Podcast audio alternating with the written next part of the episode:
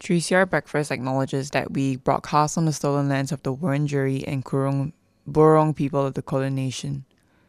We pay respect to their elders, past and present, and acknowledge the continued resilience of First Nations peoples in the face of ongoing colonization and settlement. We recognize sovereignty was never ceded and a treaty was never signed.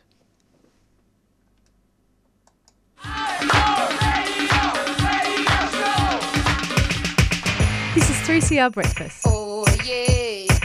Alternative news, analysis, and current affairs. Monday to Friday, 7am until 8.30am. Only double. Clap your hands.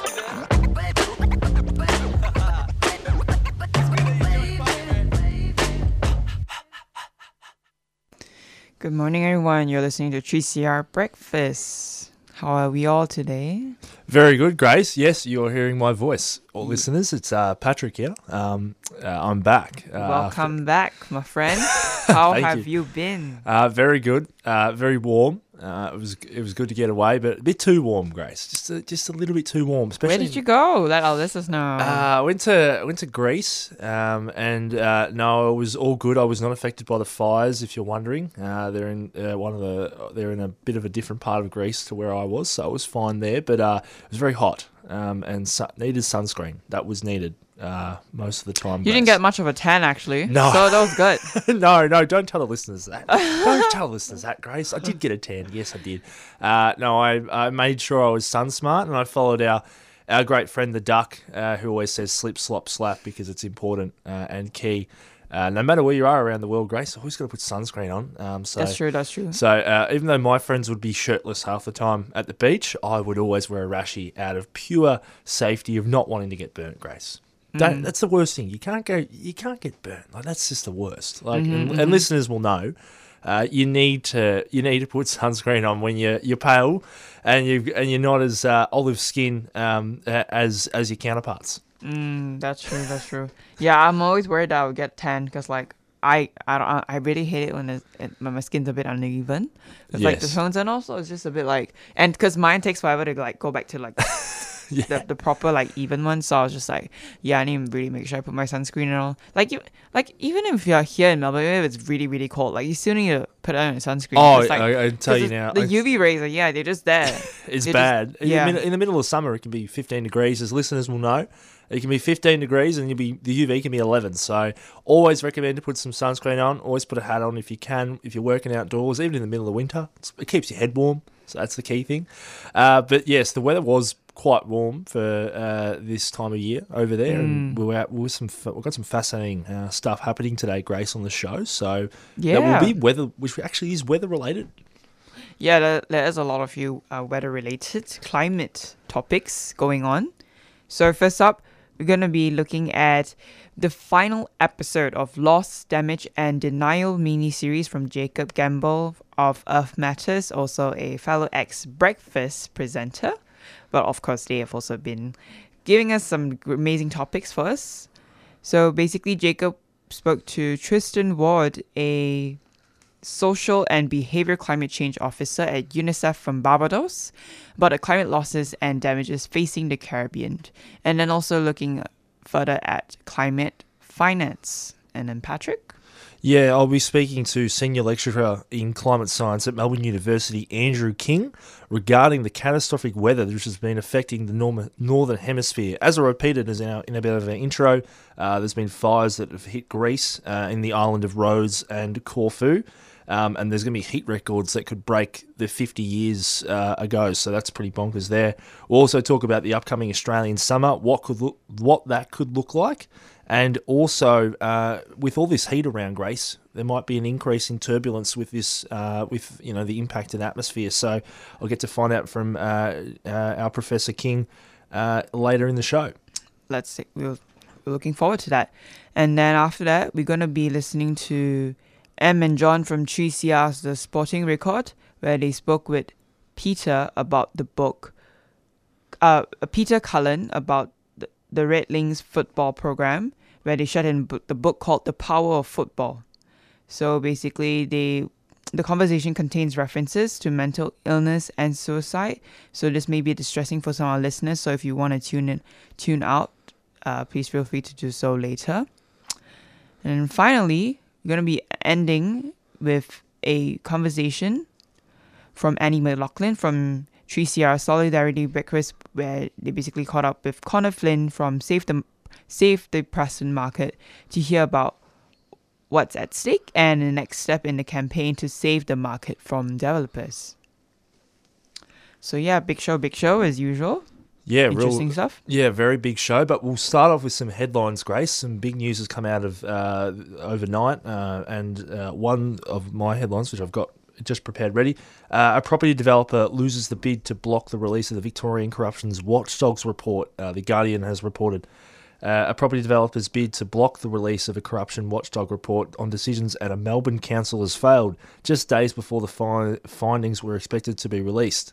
The Victorian Court of Appeal on Monday refused an application from the property developer John Woodman for the leave to appeal an earlier Supreme Court ruling, which had dismissed his request to stop the report's release. The Independent Broad Based Anti Corruption Commission, or IBAC, was expected to release its Operation Sandown report this week, but Woodman would seek w- could still seek to take further action in the High Court. Woodman was publicly examined across six days of public hearings as part of the IBAC inquiry into allegations of corrupt conduct, including uh, involving councillors and property developers in the city of Casey. The, the corruption watchdog heard Woodman or his companies donated to several Labor MPs and Liberal and the Liberal Party ahead of the 2018 Victorian election. Lawyers for Woodman claim the public examinations caused unreasonable damage, and part of his evidence should have been given in, in private. Uh, barrister Jared Nash KC uh, said in the court uh, there was no invitation in challenge the decision. Justice Richard Niall said the reasons for the Courts of Appeal's decision would be published either uh, later on Monday or on Tuesday, which was yesterday. And then flowing up to news regarding for casual workers, uh, according to Tony Burke, our MP, the casual workers uh, will have a new pathway to permanent work under proposed changes. So basically, the proposed change work would introduce a new definition of who is classified as a casual worker. This will be applicable to more than 850,000 casuals who have been working regular hours, and they will probably have a new pathway to permanent work. And uh, Tony Burke will have already outlined some details in regards to Labour's pre-election promise to legislate a new definition of who is classified as casual work. The government says the change will close a loophole that keeps people classified casual despite regular hours. Of course, this will be up to the workers to decide whether they want to convert to permanency, and no one is forced uh, and basically be given a choice to this option. And then going into a bit more nature news, up in WA, dozens of pilot whales have beached in mass stranding east of Albany in Western Australia. So basically, a whale have been grouped in part of Cheynes beach before stranding. Before stranding event with wildlife officers hoping to rescue as many mam- mammals as possible. Almost twice the number of whales have been seen at that beach since Monday, according to the owner of Cheynes Beach Caravan Park, Alan Marsh. Alan Marsh quoted that probably about half an hour ago on that day they have beached themselves and they're probably still alive.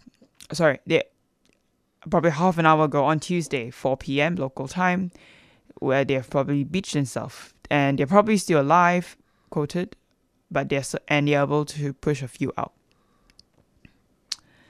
Yep, so that's all we've got for headlines today. Yeah, some uh, big news out of there, and uh, that's a fascinating one regarding uh, the whale beaching. I did see a bit of a video of that, so quite bizarre, uh, Grace, isn't it? Yeah, and uh, personally, when I first saw this, I didn't really know what pilot whales are. I've never really seen them before, but uh, there's really a lot of them. If you just look, Yeah. if you just watch the video, you can you can check the Guardian there as well. They the video is there. Yes, there's so many of them, and hopefully they're all safe by now. Yeah. Yes, definitely. It's definitely key. And, uh, and just something else quickly I did see was the Guardian was reporting the Gulf Stream could collapse as early as 2025, a study suggested. So that's another fascinating uh, point there, which I'll be discussing uh, with Professor Andrew King later in the show, Grace. But we're going to go to our first segment. Um, Grace? Yeah, so looking into a topic from Earth Matters by Jacob Gamble. So basically, we are looking at the final episode of the Loss, Damage, and Denial miniseries, where basically Jacob spoke to Tristan Ward, a social and behavioral change officer at UNICEF from Barbados, talking about the climate losses and damages facing the Caribbean. This is basically part one of the mini series, and so we're just going to take a listen to that first. Could you tell us a little bit about what are some of the losses and damages that you've seen currently and you expect to see in the future uh, in Barbados? I I'll probably kind of categorize by by climate impact and, and what the kind of cascading effect has been. Um, so you'll see me sing a lot of few, but in particular, um, I want to start with uh, drought. Um, you know, the current situation really is that as we speak right now, we're in a moment of drought, like an official moment of drought since about the beginning of April. I do not uh, I do not lie to you when I say that the rain has probably fallen for more than five minutes, like a handful of times since the beginning of, of April. So that's just to give you a, sense of the, the situation. It's been a real lack of, of rain. And so, you know, we've had some kind of prohibitive kind of measures around water usage and so on. And um, I think that's that's really kind of a, a, a change for Barbados. We've always been a particularly water scarce country, make no mistake, but um, it's really been kind of uh, amplified by by the drought situation and the kind of infrequent rainfall patterns. And you see the impact that it's now really having on farmers, um, you know, and their ability to produce crops in this time. Um, and you know, just trying to, you know, you read the news each day and you see some of the challenges that they have, knowing that this is really a new space for them. It's just something that, in large part, you know, many are unfamiliar with or don't know how best to respond to. And I mean, another impact we talk about with drought is is really um, this issue of fires, uh, grass and like bushfires.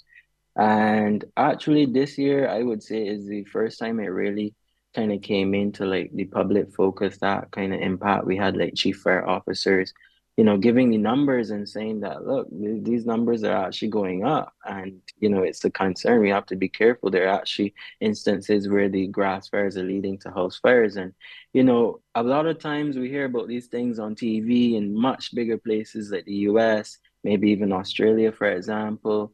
But Barbados doesn't have that kind of space to play with, you know, doesn't have that kind of geographical size. And, and land mass to play with. So I, I think this issue is particularly concerning and kind of changes the dynamic now when we really have to see how best we can respond. But um, that's that's just the first impact that I'd like to talk about. Um, there's been another peculiar one in terms of sargassum seaweed. Um, this one's interesting. The connection to climate really is that um, ocean temperatures and kind of like, you know, runoff from different agricultural plants and so on is causing a bloom in the sea in terms of sargassum seaweed and the direction in which it's heading as well because it hasn't always really been in the Caribbean region but since about 2015 or so we've seen it come and take up many of the coastlines across the Caribbean Central and South America even you know um, and it's having a real impact. I mean, you talk about you talk about the rotting scent that you get when when it decomposes on the sand. For example, I mentioned there are a lot of coastal communities, so they have to deal with that. It isn't particularly good for your health. Um, there's also the issue of tourism and that impact a lot of hotel and kind of tourist related properties on the coastlines. And I mean, it's been relatively seasonal and I'd say that we have done a, or we are doing a better job of monitoring, you know, with early warning systems. So maybe being able to plan better. But in terms of actually ridding the issue, like the volume of sargassum seaweed we have is is way more than any amount of equipment that we currently have at our disposal can handle. So it really is still a challenge that needs needs to be dealt with. I've lived here all my life. Uh, my family, you know, we've my sister and I, we grew up here. The change is kind of drastic. Um, first of all, the water never used to be this far up So now the houses that are built near to the beach, when you have high tide, it goes into their houses.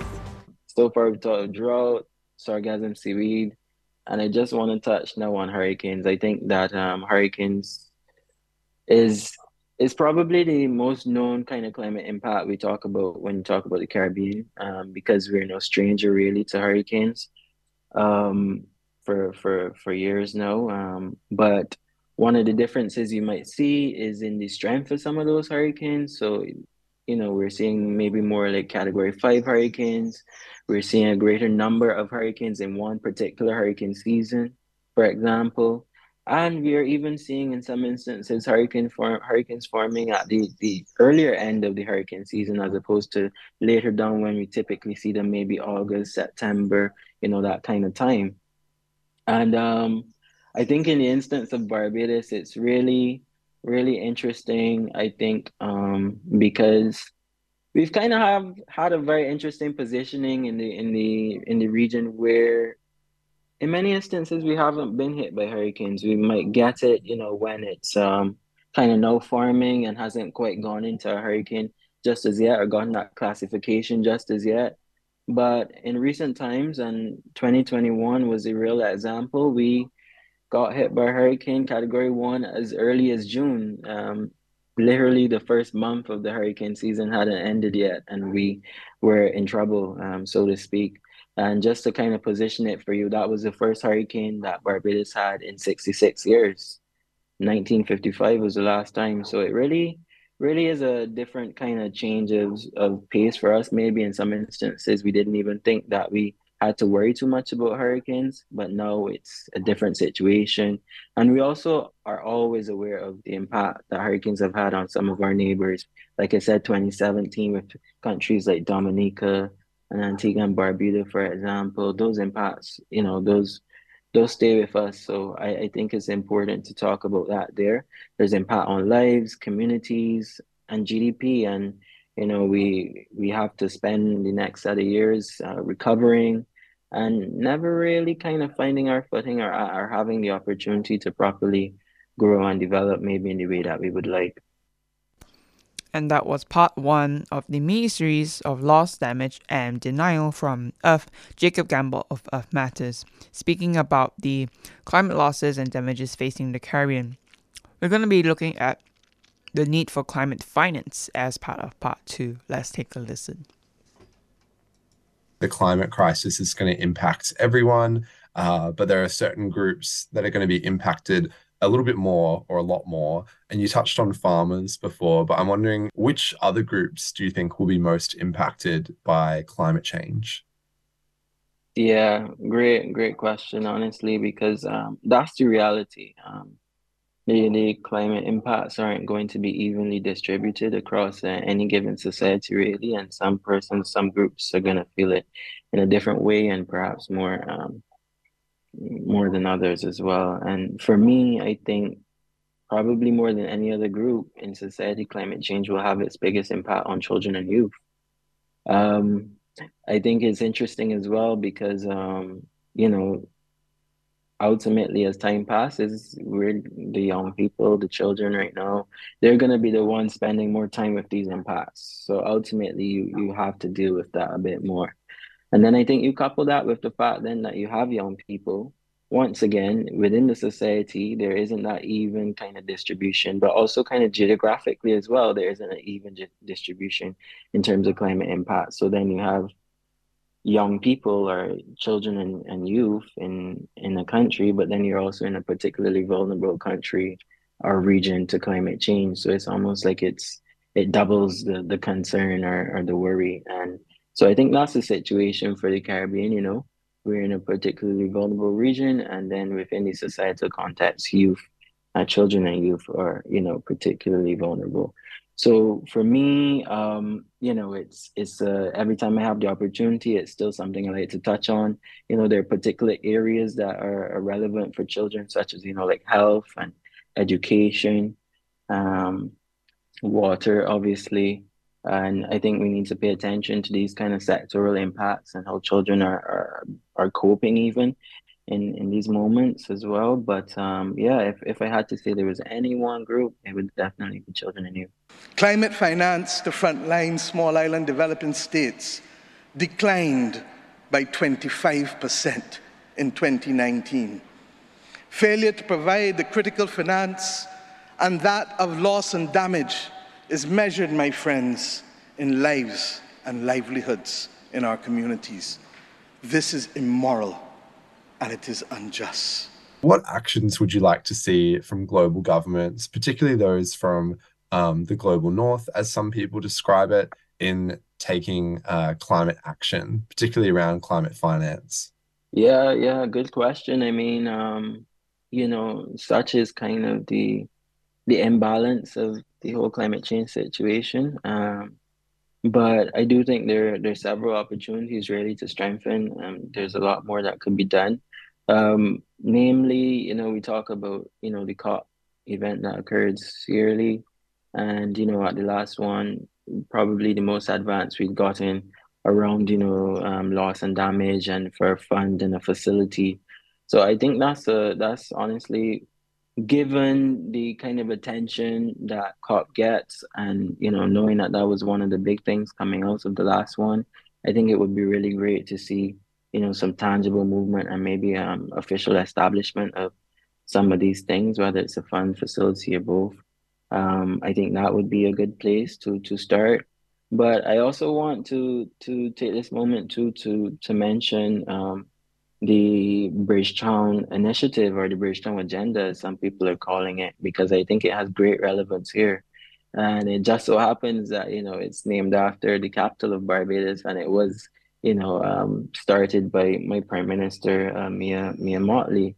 But it has great relevance here because really and truly it's it's an idea, a real advocacy effort to to propose a new way of mobilizing international finance for particularly kind of crisis affected uh, lower income countries such as Barbados and others. Um, I, I, think it really provides the opportunity to unlock some more financial support for countries who are on the front lines of climate change. And some of the key ele- elements that the initiative kind of advocates for would be like, um, you know, greater support from multilateral banks, debt relief for, for climate impacts, and reconstruction grants to repay for losses and damages caused by climate related disasters.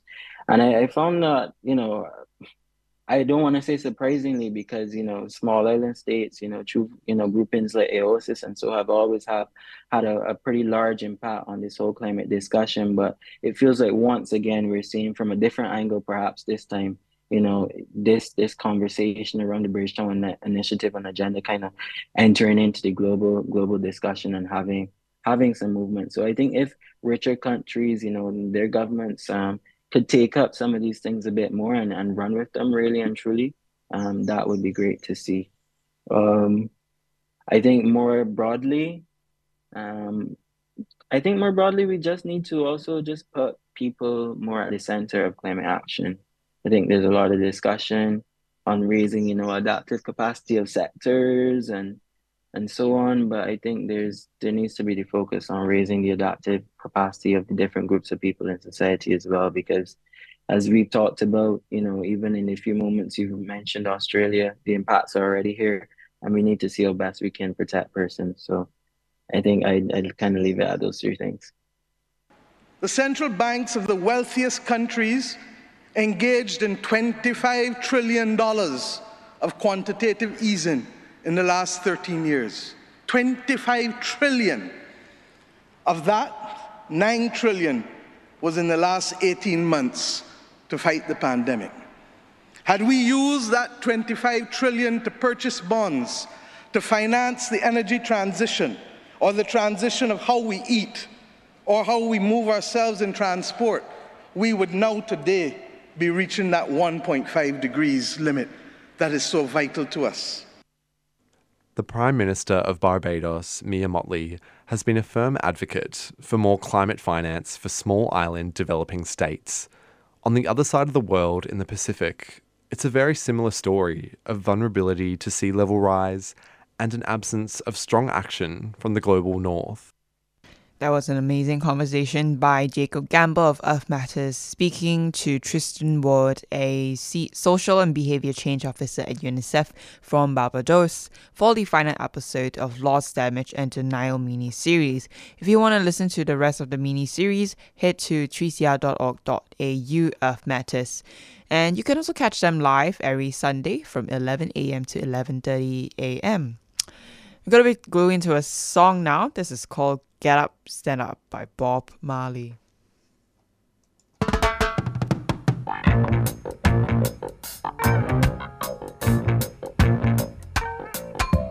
Get up, stand up, stand up for your right. Get up, stand up, stand up for your right.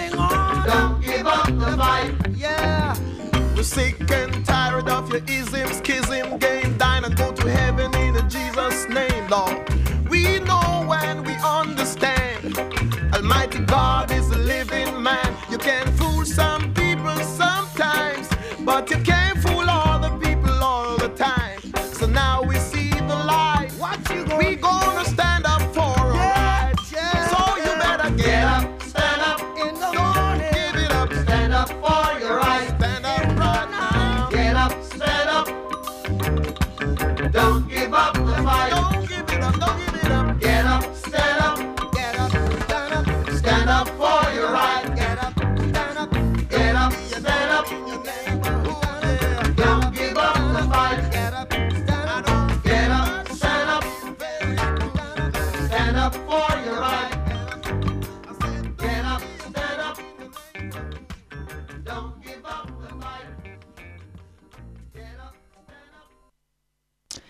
Amazing motivational song for early morning for all listeners to get up and go get go get your life going today.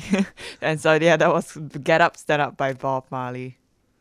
Patrick, your turn. Yes, uh, so now I'll be speaking to uh, senior lecturer in climate science at Melbourne University, Andrew King, regarding the catastrophic weather which has been hitting the northern hemisphere, especially Greece at the moment. But we'll also be discuss- discussing the ongoing uh, climate crisis and what could be the Australian summit for 2023 2024. Andrew, good morning. How are you this morning? Good, thanks. Thank you very much for uh, jumping on 3CR with us. No worries. Thanks for having me on, Patrick. That's okay, Andrew. So, firstly, Andrew, uh, the weather at the moment is quite unpredictable and quite chaotic, as we've seen overseas, and some of the images that we've seen with Greece, for example, having their worst heat wave since 50 years ago. Uh, Switzerland and Italy having storms that are just leaving a trail of damage and gale force winds that are, are quite bonkers uh, for this time of year. Just give us an idea of, you know, we know this is all about this is an issue that's occurred, uh, uh, you know, over the time, over 12 months, 18 months, 24 months ago with climate change, um, and it's a real thing. Uh, wh- what's your what's your fear of what's going on right now, Andrew? Um, so, yeah, we're seeing really bad extreme heat events across much of the Northern Hemisphere at the moment, and, and in the last few weeks, um, seeing really extreme heat across all the major continents of the Northern Hemisphere, um, in- including in the southwestern US, in North America, in southern Europe, and uh, in parts of China. And we're seeing extreme rain events happening in different places. So that's basically being um, fueled by an atmospheric pattern um, which is very kind of stable and kind of allowing um, weather systems to to linger in specific places and driving up the temperatures in some places and driving you know, extreme rainfall in other places uh, where where there's low pressure systems hanging around. Yeah. Um, so yeah, it's it's obviously very concerning. It's a, a pattern that we think is becoming more likely as um, the world warms. Um, so it's partly related to human-caused climate change, just just the the fact that we have these weather patterns, and then on top of that we've got um, just warming of the planet through our greenhouse gas emissions, which is increasing the uh, frequency and intensity of extreme heat events, like we're seeing across all of the northern hemisphere continents. Yeah, and it's it's quite alarming. It was interesting. I've been reading a, an article in The Economist, uh, which uh, put their title of "Too Darn Hot." Uh, they said cities need to respond rapidly and plan carefully to minimise the damage done by heat waves. Is there a way where cities like Athens, for example, and and Rome or Melbourne and and Sydney, are there, are there ways that they could minimise um, their carbon footprint? And two, is there a way that they could um, make sure that they're not going to be impacted by the future extreme weather events? Yeah, so certainly um, everyone has a role to play in reducing the carbon footprint. Uh, at the moment, global greenhouse gas emissions are at record high levels. Um, so, you know, we all need to reduce our greenhouse gas emissions, but it needs to be led by national governments. Um, but, you know, city um, governments also have a, a, role to play in reducing emissions. In terms of cities kind of reducing the impact of heat extremes for their residents, um, there is quite a lot that can be done. Um, changes in kind of local environment make quite a big difference. So if you have lots more trees um, and bigger parks, um, rather than having so much um, tarmac and, and concrete everywhere, that can make a huge difference actually. But you know, in the face of continued global warming, we are going to still see worse heat extremes affecting our cities. And like the background cause, the, the human um, caused climate change due to our greenhouse gas emissions is what we really need to tackle. Yeah, definitely. And it's something I find interesting. Why do you think governments keep justifying the use of fossil fuels now? We've, we've seen it with the Albanese government. Uh, there's been a push for uh, an access to other uh, mines across WA and also in South Australia. Uh, do you think we're having our own? I don't know if you're familiar with the movie Don't Look Up, which uh, had Leonardo DiCaprio and Margot Robbie, uh, not Margot Robbie, sorry, Jennifer Lawrence. I'm getting confused with Barbie. um, do, do you think we're having our own Don't Look Up moment in, in that sense? Yeah, kind of. I, I think um, it really struck me that uh, you know people. So with the the wildfires in Greece, um, which we know that fire weather is being exacerbated by uh, human-caused climate change, and we're seeing you know people fly in uh, to Greece and um, flying out again for their holidays and kind of complaining about the fires. And it kind of does feel like people aren't drawing the connection uh, between, um, you know, what's what's behind these extreme climate events and um, you know, their their experiences. But um, yeah, I, I think in, in terms of the Australian government and um, the opening of, of uh, new, new coal mines and, and um, fossil fuel resources, it, it's definitely we we really need to get away from fossil fuel um, resources as quickly as possible. Uh, we we have other means of generating electricity, so we need to very quickly decarbonize that sector. I think the reason that you know governments kind of stuck with it is because it's kind of the easy option. Um, it's harder to kind of transform um, an economy, and you know, there's lots of people work in these sectors, but it, it's something we need to do. Otherwise, we're just going to make the planet uninhabitable in a, a few decades' time. Um, for many, so we, we need to really quickly move away from fossil fuels. Yeah, totally right, King uh, Andrew, and I think it's you're spot on in that in that sense. Um, in, in that space, do, do you think the media has a role to play in this as well, Andrew? Like, do you feel that do you feel that the the mainstream media has not provided the realist images? And I think is something that I'll lead to my next question regarding the summer that we could have in Australia you know, I think I think uh, I had a conversation yesterday with a colleague of mine regarding um, this actual interview, and I said, uh, and she reminded me about last year's weather systems before the summer we had, um, which was quite cool, and people were a bit bizarre by it, even though well, I'd say that we had a few we had a few very warm days. Uh, before before that, we had you know record breaking rain and probably the worst floods that you could possibly have um, that hit Melbourne and, and northern Victoria. Do you, do you think that there's a bit of a complacency and forgetfulness of all these events uh, occurring one by one?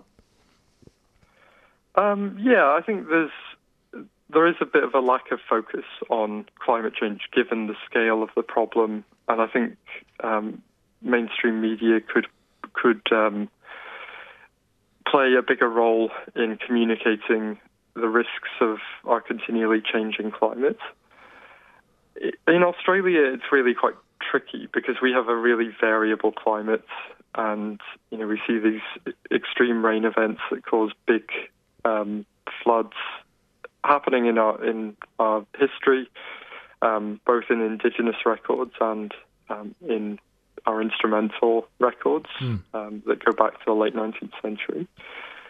Um, but yeah, we do know that our extreme heat events are getting much, much worse um, we can see really strong trends in those, and we can relate them back to human-caused climate change. And I think um, often people, you know, look forward to summer. It's you know, in Melbourne at the moment, it's it's quite chilly, and people people think, oh, you know, it would be good to um, have some summer heat, but I think we often, yeah, we often do forget just how bad it can be, and um, we've seen some reminders of this with the with the northern hemisphere mm. extreme heat. We had our own you know black summer 2019-2020 when we had the really bad bushfires through parts of southeast Australia. That's kind of a reminder of, of what summer can bring and uh, what we should be prepared for. Yeah, definitely. And do, do you think that the Southern Hemisphere's summer will model very similar to Northern, Northern Hemisphere? Uh, and I will say this as well, and with listeners, you know, both hemispheres do have a bit of a different in the, the heat as well. Like, you know, Australia's heat is less. I, I, can, uh, uh, you know, it's less uh, dry than, than, let's say, Europe, for example. Am, am I right here, Andrew? Um, so it depends exactly where you are. Like, yeah. um, if you're um, I, I mean, certainly the, the heat is quite humid in parts of uh, Italy and um, some yeah coastal parts of the Mediterranean at the moment. And you know, when we have extreme heat in Melbourne, it's usually quite dry heat. Yeah. But it's um, yeah, there are there are lots of differences. The northern hemisphere is a lot more land than the southern hemisphere, and that affects the weather patterns that cause extreme heat events. So they're a bit different in the southern hemisphere as well you wouldn't get the exact pattern that we're seeing in the northern hemisphere that's delivering this extreme heat in the southern hemisphere. But yeah, it's well, so it's hard to tell what the summer will bring because you know our weather forecasts and our, our prediction systems don't really allow us to go, um, you know, a few months ahead and tell us kind of what extreme weather we're we're going to get exactly. Mm. Given the um, move away from La Nina conditions, which were partly um, causing the extreme rainfall we've seen the last couple of uh, years, um, last three years or so. Um, probably towards El Nino. now, that does raise the, the chance of having a hot, um, dry summer. Mm. And yeah, it's it's reasonably likely that we'll see some some warmer weather than we've seen in the last few summers and um, more extreme heat events. Um, but it's hard to say exactly uh, what we'll see. The the other problem is we might see worse fire weather conditions as well, um, because we've had um, lots of vegetation growth over the last few years with the wetter conditions. Mm. Um, if that dries out and we get the weather that kind of fuels fire spread, um, then uh, that could be a problem as well. Yeah, definitely, and it's hard to predict, as we know, Andrew. What do you, uh, just out of curiosity, what do you make of uh, the Guardian? They reported this morning that the Gulf Stream could collapse in 20, by 2025, which is near Antarctica. Uh, uh, just give us an idea of what is the Gulf Stream, if you if you're well aware of it, and also what could that mean if that does collapse by 2025. Um, so I, I think this is based on a study that just came out, which I think that is kind of a slight simplification of what the study shows. But um, so the Gulf Stream is um, a current of uh, warm ocean water that goes up um, the, the uh, northwest of the Atlantic Ocean towards, and then kind of turns towards Europe. And it's part of a bigger um, ocean circulation system called the Atlantic Meridional Overturning Circulation, which this study was was examining. Um, and there is a fear there's been a fear for a while that it, it appears to be slowing down a bit and becoming less effective at distributing heat. Um, there's so this new study, I think, provides another line of evidence that we should be worried about this. Um, it's yeah, there's certainly. I, I think the broader implication is that you know as we warm the planet and kind of push the planet out of um, you know kind of outside the realm of what it's been like in the past. Um, Mm. We could see unexpected changes as well. We, we could push elements of the Earth's climate system into a, a different regime beyond what, what we call a tipping point Mm. and that um, could have um, effects that are hard to predict, and that's a concern for climate scientists because it's hard to simulate these things um, in our climate models, and it might mean that we could get, you know, far worse changes in, um, well, worse changes than we than we predict. Yeah, definitely, and it's it's hard to model. As you're saying to me now, Andrew, it, it seems to me like it's hard to predict what the weather's going to be at the current time of of this year and uh, going into it. So it's fascinating in that sense. With all this increased heat as well, we know that the atmosphere itself will uh, be warmer and uh, a much more uh, denser place. Uh, in terms of its air mass, do you think that will have an also an, an impact on air travel? It was something I found on my trips uh, across to Europe. Um, uh, in terms of a lot of turbulence, um, and not just your normal little bit of turbulence, very bumpy turbulence, and um, and you know we know what turbulence can do to, to aircraft in terms of uh, what that can cause. Um, do you think that's something that should cause an alarm as well? Um, yeah, so there is. Um, so, so you know, we've had turbulence in the atmosphere for a very long time, um, and well, for always. Um, and this has always been an issue for air travel. But there is some evidence to suggest that climate change is making turbulence um, a bit more common, Mm. and that is a concern because turbulence can um, cause uh, injuries on on uh, flights, and um, you know, is a problem for airlines as well. So, yeah, I, I mean, some of that could be counteracted by better forecasting and um, avoiding kind of areas of, of turbulence. Some of it's quite hard to detect Mm. and hard to avoid, but um, you know, as our forecasting capability improves, I suspect that some of the climate change driven increase in turbulence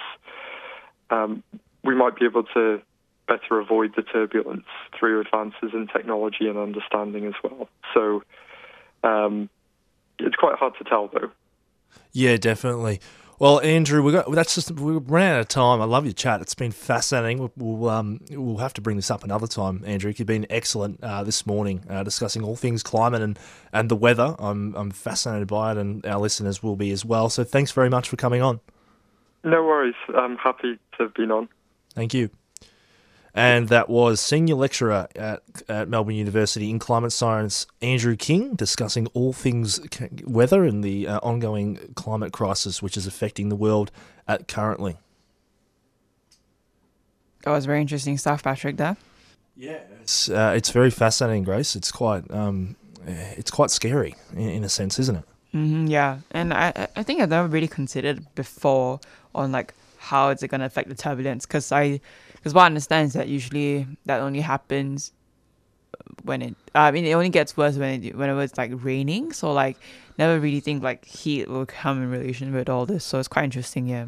Yeah, it's it's fascinating in that sense. I, I think uh, I always remember as a little kid, turbulence would be if you're over the equator, and that would be the only point if listeners know know what I'm talking about. You have the seatbelt sign get turned on when you get over the top of Malaysia or Indonesia, and uh, from there, you'd be comfy and calm. But um, now it's it's seeing that as our planet is warming, um, sadly that that nice little calm flight that we like to have, and as I'm a I'm a bit of a nervous flyer, I, I do like to be nice and calm. Uh, it's not happening as as normal, and um, you know those those things are it's it's quite scary because we know turbulence has seen unfortunate plane crashes, and uh, it's just another factor in the ongoing climate crisis, which uh, I think us humans need to hurry up and get on with it because I don't really want to be seeing uh, those images in Greece uh, hitting our shores anytime soon.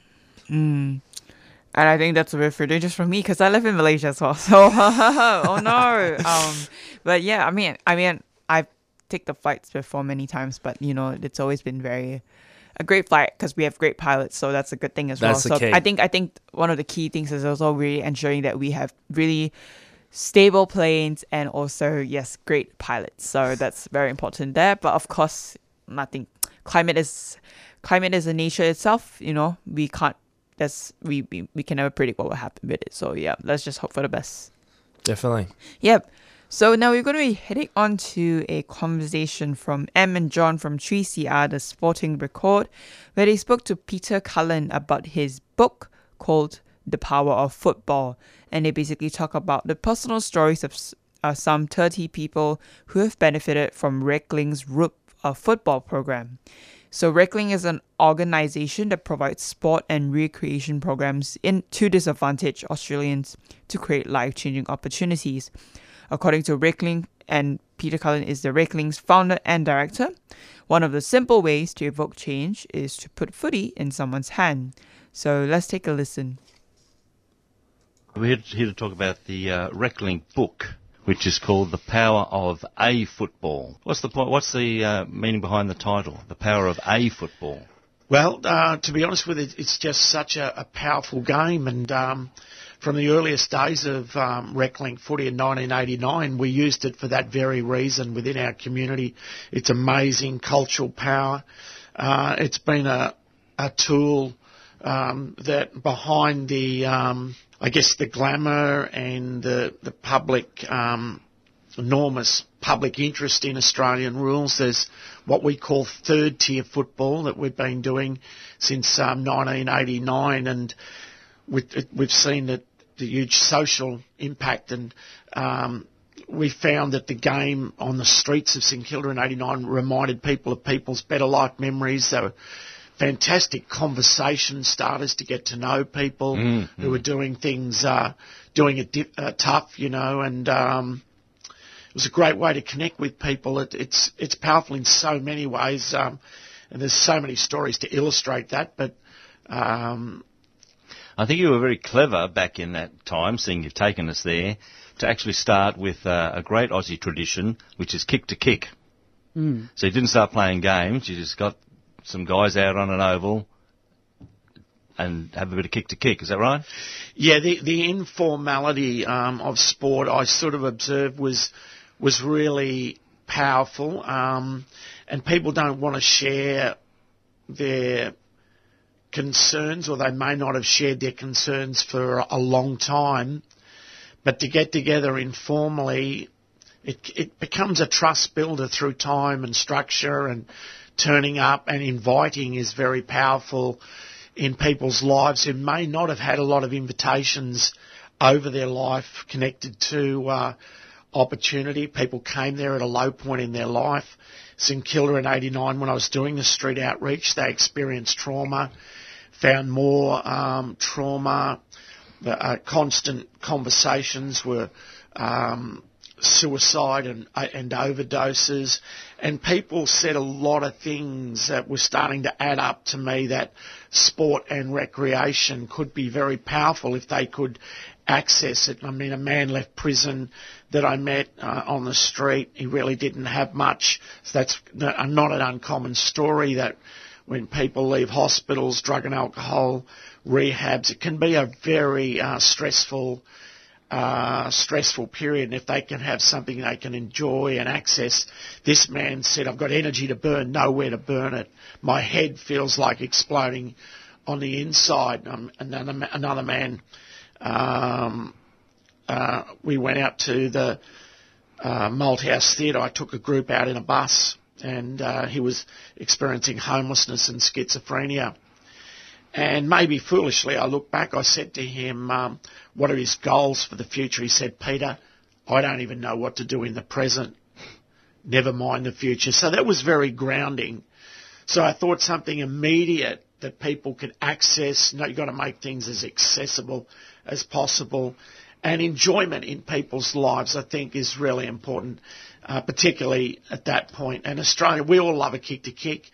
Uh, I've always loved the game and uh, got great life uh, out of the game, whether it was watching, going to going to the football. I could never think of anything more exciting than going to watch football. At 12 years of age, I would somehow get myself into the rooms and um, they would say, um, you know, let the little bloke through, and I'd have a crew cut, and people would be running their hand over their head, and uh, you know, I'd get to see Peter Pianto on the bench there, you know, making this amazing spiel to his players. In those days, it was. So the game began to capture me from very young. I never had a ball out of my hands. I started, you know, all the time. I had the football with me uh, during school, after school, kicking the ball over the uh, the wires. Um, kicking with anyone who, who, who was around. It was just so deeply embedded in our being, really. Mm. So yes, it, yeah. Anyway, we, these so for these blokes on the street to say, look, come come and have a kick with me in the park. Something to do during the day, so how to use up some of that energy. Well, people responded really well to to that. Um, and that was I I was blown away even by the numbers that started and kept coming. How we were able to form a team of an unlikely looking footy team, if I can put it that way. I remember the priest Ernie Smith saying, we're going to have to cut out this football after the first match or two because everyone was hobbling along. I've seen all these people hobbling along Grey Street. And he said, we might have to cut out this footy, Peter. Everyone's hobbling along Grey Street coming to the meal with Sacred Heart Mission used to have three or four hundred people. But he grew, to, he grew to love it and appreciate it to the point where he said, Peter, you should be doing this full time. This is really working. They're, they're absolutely loving this and they made their own, own goal flags and we borrowed and lent um, resources. I remember the presbytery being absolutely packed to take a group to Ozanam House uh, to play our early games. But um, I wanted to ask you uh, about that first game that you, your team played against the Ozanam House guys uh, um, in the park opposite Ozanam House, and it made me laugh. The story about uh, everyone was ready to go, and you wanted to do the traditional thing and have a coin toss. Yeah, well, so what happened there? Well, I discovered there wasn't a, a cracker between the lot of us, so he could have turned us all upside down including myself. I never used to carry around a, a, lot of money, and I think people all thought that that, that might have been wise at that stage. But um, uh, yeah, no, well, let no. me tell you a story from my experience. Em hasn't got a word in yet, but you'll. I'll get you to do a reading in a sec. Yeah. Um, so, as I told you before, I coached a team uh, out at Lilydale for a season in Rec-link, and it was a great experience. But uh, it was a long way for me to travel from Airport West over to Lilydale. And one day I was running a bit late for the game. It was a game day. It was a home game for us. And I got there in time, but only just. So I jumped out of the van and ran inside and organised the guys, and out they went. And that's right, we played and lost as usual. And uh, at the end of the game, the guys are all sitting around. There were a few girls, but it was mostly guys, uh, eating their pie and drinking their can of Coke. And uh, I, went- I said, well, I better go now. So I went back to the van. Of course, in my haste, I'd locked my keys in the in the car. Right. Ah. So I went back and I said, listen, is there anybody who can break into a van? So I think 36 hands shot up in the air. so I had the right Yeah. crowd. So let's have a taste of the book, Em. Yeah, absolutely. So I think um, something that I really enjoyed about the book was, and we discussed this a little bit earlier, but um, how it isn't necessarily just a historical, factual account of how it came to be, which part of it is, and that's important, but it really shares a lot of um, very powerful stories um, of participants and people involved with Rec-link, which has been fantastic to read, and I think a really wonderful part of the book. Um, so I just wanted to share this little um, excerpt from it to do with Michael Walsh's uh, story with Callista Cooper. So this excerpt starts They call depression the black dog, and let me tell you what the black dog truly feels like. It's like being in a room in complete darkness, putting your hands on the wall, looking for the door, but there is no door. There's no escape. That's very much how I described my illness in those early times. Through an invite to join a game of Rec-link footy, which took me five weeks before I could even get out of the car at the Oval, I slowly found reconnection points to bring myself back from the brink and went on to find small joys, volunteering with their footy league and eventually stepping into a rewarding full-time job with Rec-link. This is my story. Yeah, it's a very powerful story, and he has an insight that's probably worth sharing. Um, he realised intuitively that if he he didn't get out of the house, he'd had quite, he'd had a massive personal um, breakdown. He had brothers who were trying to support him. He had family who were very supportive. Um, he used to, you know, he he wasn't really leaving the house there for a period, and uh, our coach, um, one of our coaches at the Sunbury Phoenix, uh, Brian Millett, would phone him up and phoned him up multiple times, and uh, he wasn't able to sort of respond to that at this point. Um, but as he said, he turned up at the ground five times before he got out of the car. When he walked across the ground, he realised at the end of the day, he he picked up that there was a lot of people who had a whole lot of life challenges, but who probably had very little or no support. And and that football team was he could see how critical it was, and he felt he was doing valuable work. Uh, he could see that that structure could mean everything, as almost as a family for some or a second family, and um, yeah, he he goes step by step, um, and he's, he's, it's a wonderful story that's been put together uh, about him. But one of the things, a quote that he loved, and is in the story: "You alone can't do it, but you alone must take the first steps." And that quote really impacted on him, and it allowed him to get out of the house um, and to sort of rebuild his life. He became one of our uh, became a really great worker for us. Yeah, I noticed. Um, I was actually going to uh, bring up that quote as well because it that for him, he said that he realised he needed to take to help himself, which is great. But then also being able to do that in a community that supported him is also incredibly crucial. Which was really lovely to see how that then played out from there. You know, take the first step out of the car, even. Um, yeah, that was really wonderful to read. And all throughout the book as well, a lot of quotes like footy being better than medicine, um, and someone else saying a vaccine that you can see. And that's a common thread throughout. Like, how do you think, how, why is footy so powerful in that way, do you think? Uh, I, I have my own thoughts on this. I think where um, 30 years ago when we were starting this, what I observed on the streets of St Kilda is that people were in deep isolation. They were not accessing anything really, family, sporting clubs, work, and they were really vulnerable. I think it's a great um, protector of the vulnerable to get a, a structure that brings you out of that and that you really um, that you really uh, enjoy.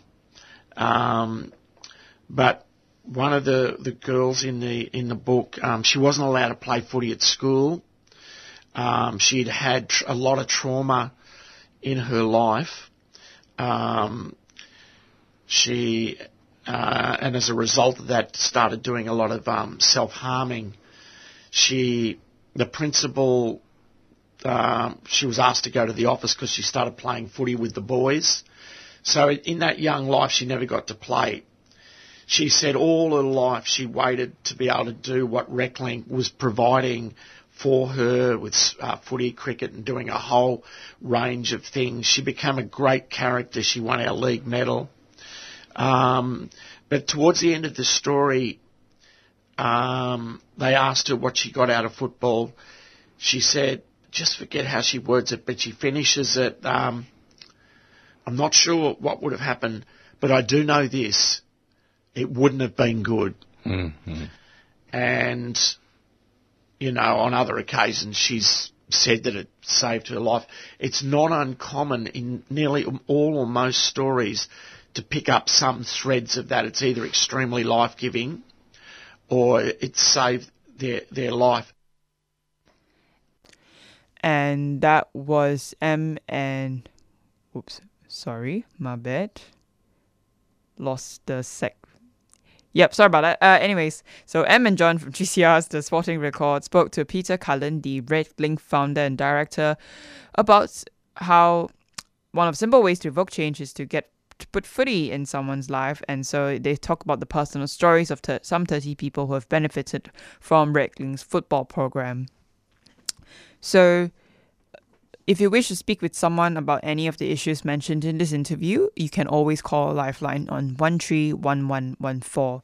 And for mob only support, you can call 13 YARN, call 139276. And we're going to be going to an announce announcement just for a moment. So, left wing activists from the Campaign Against Racism and Fascism will hold a protest this Saturday, 29th of July, against a two day recruitment event being hosted by the National Socialist Network in Sunshine West. The protesters will stand up for the rights of migrants, refugees, and LGBTI, LGBTQI people and against racism. The Nazi event, the Nazi recruitment event is advertised as a white power lifting meet combined with seminars and speeches, and they will be held by the National Socialist Network in partnership with the previously defunct group European Australian Movement. So, Community Group Campaign Against Racism and Fascism, also stands for CARF, are saying enough is enough. The anti racist and anti fascist protests will be held at the gym itself during the event. Jas- Jasmine Duff, the rally organizer, has said, Never again, that's our message. Neo Nazis are des- desperately trying to build a following, and they are doing it in the heart of one of Melbourne's most multicultural suburbs. We're protesting to show that we stand intransigently against narcissism and against racism and bigotry in all its forms. We are fighting for a world where no one has to live in fear of racism, uh, in fear of racism, fascism, or oppression. So, yes, if you want to head down for this event, please do so. It's happening this Saturday, 29th of July.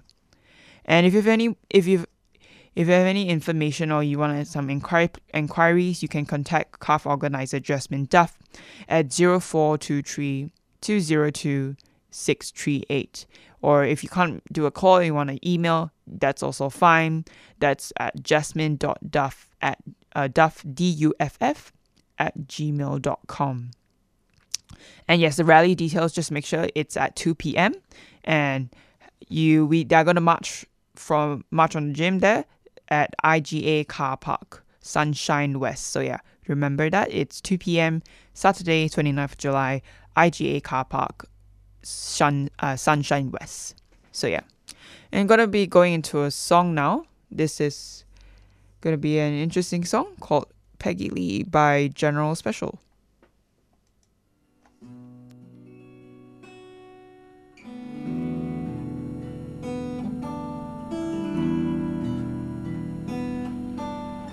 It was a night.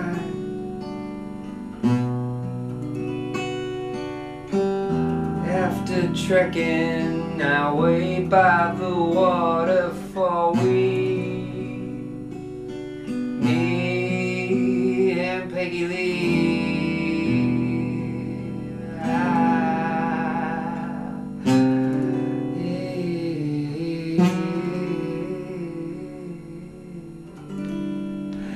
We drove.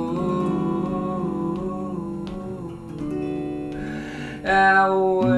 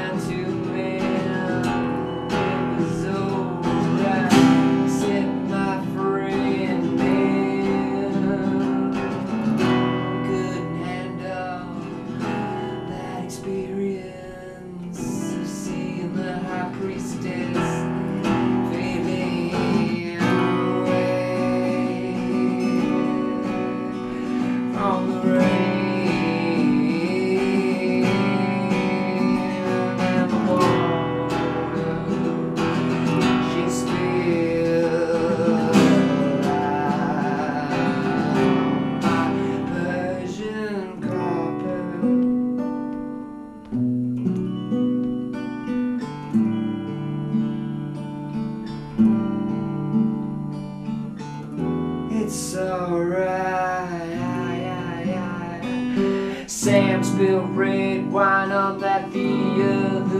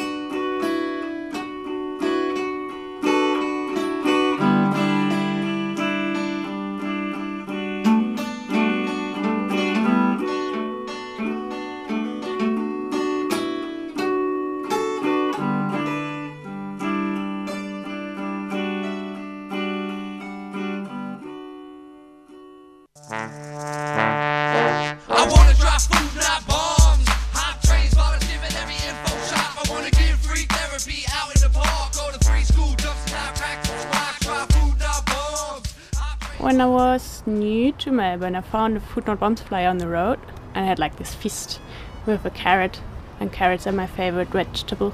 Yeah, I think they were asking for help doing stuff and I got in touch. We, I guess, rescue food that would otherwise go to waste. I like the aspect of sharing food and um, not making anyone feel obligated to pay anything for it. We make a real point at Food Not Bombs of involving everyone who wants to be involved in whichever part they want to be involved in. For more information, go to fnbmelb.noblogs.org. Food Not Bombs is a 3CR supporter. Food not bombs. DigiTube, People, Place, Language, connecting stories, culture, and language across Australia. Contribute your content in digitube.com.au. Sign up for a free account and select your options for streaming, download, and broadcast promotion. A 3CR supporter.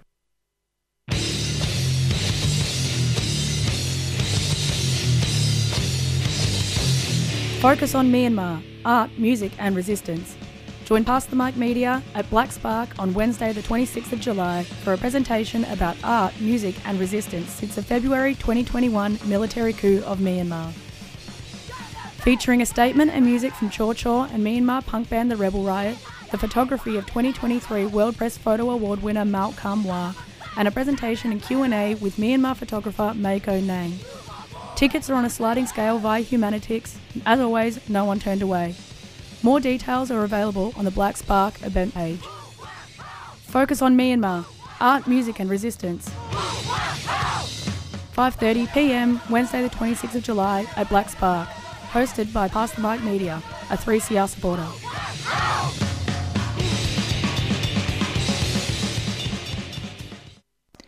You're listening to 3CR 855 AM. If you wanted to know about what's the song called just now, that was Peggy Lee by General Special.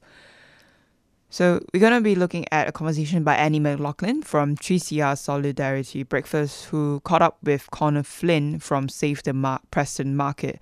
Save the Preston Market Action Group is a community group of Dar- Darebin residents fighting for their local community hub, the Preston Market, to be protected and peace and placed under public control. The group is actually gearing up for their next big event on August 12th. So we're going to be listening to about what is at stake and the next stop in of the campaign to save the market from developers. Let's take a listen. It's been a long battle to uh, raise awareness about the saving of the uh, Preston market. Why is it important? Tell tell everyone why it's important first. We'll start off. I mean, it's the beating heart of the northern suburbs. It's more than just a market, it's a vital community hub.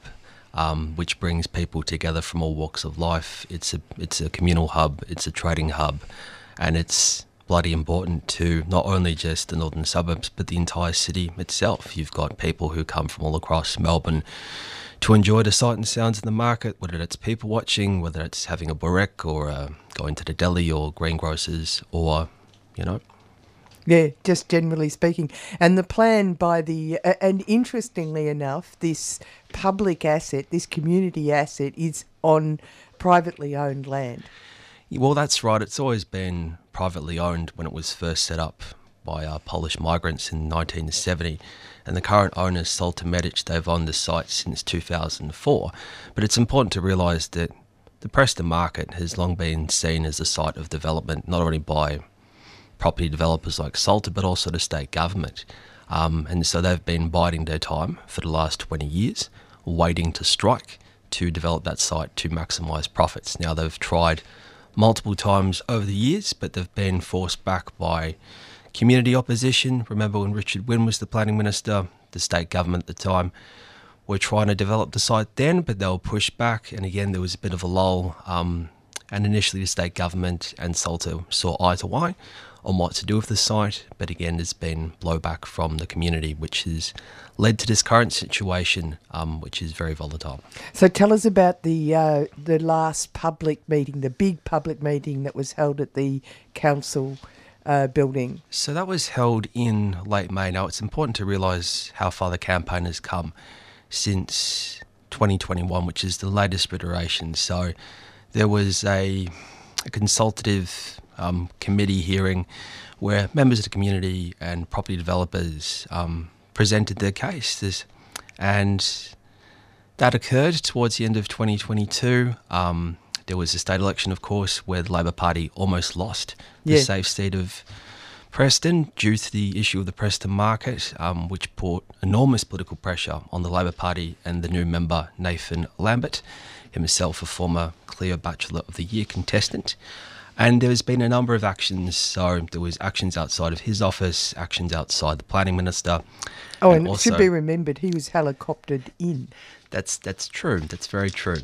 And so all these actions have led to the state government actually announcing in early April that they would um, want to protect the market, um, and they were going to introduce heritage overlays. So in that context, we held a meeting in May um, where the community came together to outline their concerns to hand over petitions to the local MP, where more than 30,000 people um, supported a campaign to pledge to for the state government to publicly acquire that site.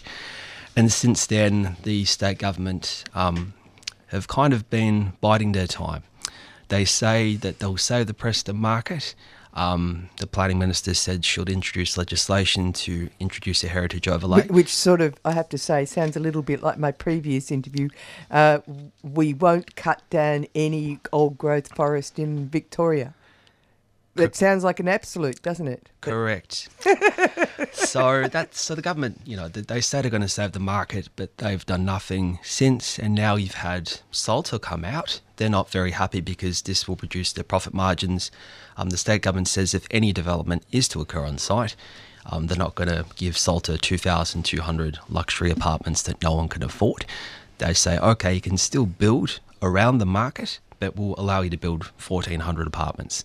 So that's where Sam Tarascio Sr. and Sam Tarascio Jr. have come out and said, um, as a result of the government's announcement, we um, are going to close down the market in January 2024. Wow, they're just going to give everybody notice and tell them to piss off. Pretty much. So you've seen it's a. This is their preemptive attack. Mm. Or, as a previous part of the show talked about, which is forward defence, which is really attack. Oh, I mean, when you're capital, you throw your weight around, and that's exactly what Salta are doing. They're renowned for doing this um, if developments don't go the way, and they're trying again with Preston Market. So at our meeting, we used that to, to express our opposition to, to Salta, but also to the, put pressure on the state government that the only way to save the Preston Market and the only way to ensure this valuable asset is maintained and that traders are given security is to publicly acquire it. Yeah, right. Okay. Well, uh, just let's go back a few steps. You said that they had this heritage overlay. What did that actually mean? Look, I'm not a I'm not a planner, despite starting an urban planning degree, um, but there's a lot of weasel words like legislation. It's all entirely up for grabs. Um, it can mean anything to anyone. Um, Well, they could put up a sign saying that this used to be the site of the Preston market. hopefully not. no, that's exactly right. So um, they've done this preemptive strike, and you said that they it's actually now reached the Financial Times. That's correct. So they've uh, the, They're, the they're being sooks. The mouthpiece of the ruling class in this country, the Financial Review, published an article just a few days ago where a sole trader at Preston Market um, wrote a very explicit letter to Salta Medic, um, who accused um, Sam Tarascio Sr., who, for our listeners out there, Sam Tarascio Sr. has so much wealth that he's among the top 3,000 richest people on the planet. Wow. If he really wanted to, he could afford a trip on Ocean Gate. This is how much money this man has, and this is how much power he has. It's astronomical.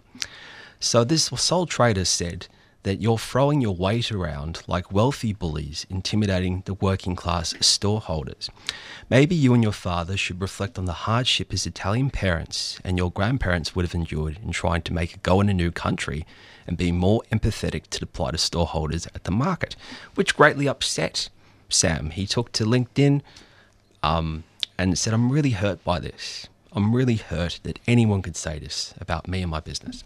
Really? Correct. Yeah, yeah, right. Uh, um, it's a thorn in their side, quite clearly. Well, it is. I mean, when you're impacting with their profits, of course, it's going to, of course, it's going to hurt. Mm.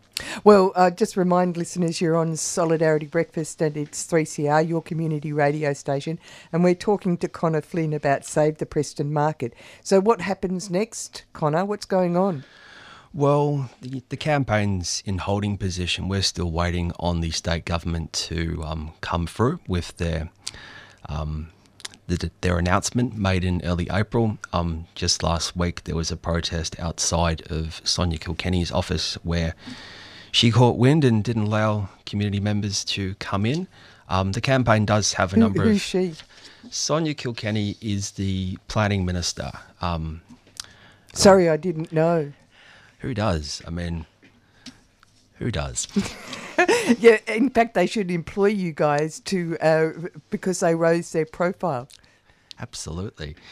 So we're just in holding position, and we, I think, for all parties involved, not only the community but for traders, um, we want an outcome very, very soon. So we're planning an action called Hands Around Our Market for August 12, where people can come and do a physical display of solidarity, of wrapping our hands around Preston Market to show how much we love and support our vital community asset. What's the time? Um, it starts at 11 o'clock just outside of Preston Market. But I think that, you know, the right to urban space is really important and people understand it. And when we do organise, we can win. And there's countless examples, you know, I said this when I was last on 3CR that there's examples in this city in a, the last decade or so of when, say, public housing estates, when the Baillieu government threatened to sell off the open space, residents organised. Oh, it's going over in Yarra, Yarraville where they want to put a, a, a basketball stadium on the uh, the longest uh, unfettered uh, free land for public space. And I believe the CFMEU has said they're not going to work No. on that side as well. So you got that recent example, the East West Tunnel campaign, of which I was involved in, of when people physically stopped test drilling at various sites around Fitzroy, which in turn put enormous pressure on the then Napthine Liberal government, also the Labor Party, to completely abandon that project. The campaign to save Footscray Park, where Melbourne, Melbourne Victory, I should say, um, a, a wanted to- private a private concern. Absolutely. And I think that just stealing public land. And at that meeting as well, there was a huge appetite that should it come to that, that people are willing to engage in community in in community pickets and direct action to actually fight to save the Preston market. It harks back to what the BLF were doing under the leadership of Jack Mundey in New South Wales and Norman Gallagher in Victoria back in the 1970s, of where all of these vitally important sites in our community um, think of Queen Victoria Market, think of Carlton Baths, think of the Rocks, etc. The only reason why they are remaining in place today is because of of people of when ordinary people stood up and said no, we're not going to allow big business to dictate how and which we live in our communities. Well, it's fascinating, isn't it? Because these people are so wealthy, they can live anywhere.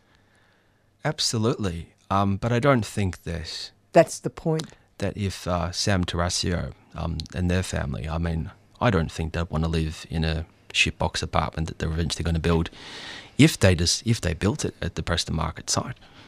Fourteen. hu- I was going to say, well, I don't know if they are going to be shit boxes, but um, I'm just. Uh, we'll ju- jump in there, but fourteen hundred uh, uh, flats. I- I've stopped calling them apartments. They're flats. um, that's an awful lot on that space. I mean, you kind of Preston Market's a big site, and there's a lot of car parks. And look, council have put forward a alternate proposal, as has the campaign, to save the Preston Market as well, while we retaining the market site of where development can occur, as long as you keep the market exactly where it is, give it, upgrade it, repair it, whatever needs to be done. But you can have appropriate development, emphasis on public public housing, which is exactly what we need in this country. Um, Do, do you think it's a bit, little bit like um, you can't tell me what to do? I mean, he is giving off those vibes. I mean, if you have the time, you can read his entire LinkedIn post. Um, if you're into LinkedIn, um, where he's pretty much saying, "Yeah, like I'm a rich man, I should be able to do exactly what I want, but the community and the government aren't allowing me to do so." Yeah, Suki, Suki, Suki.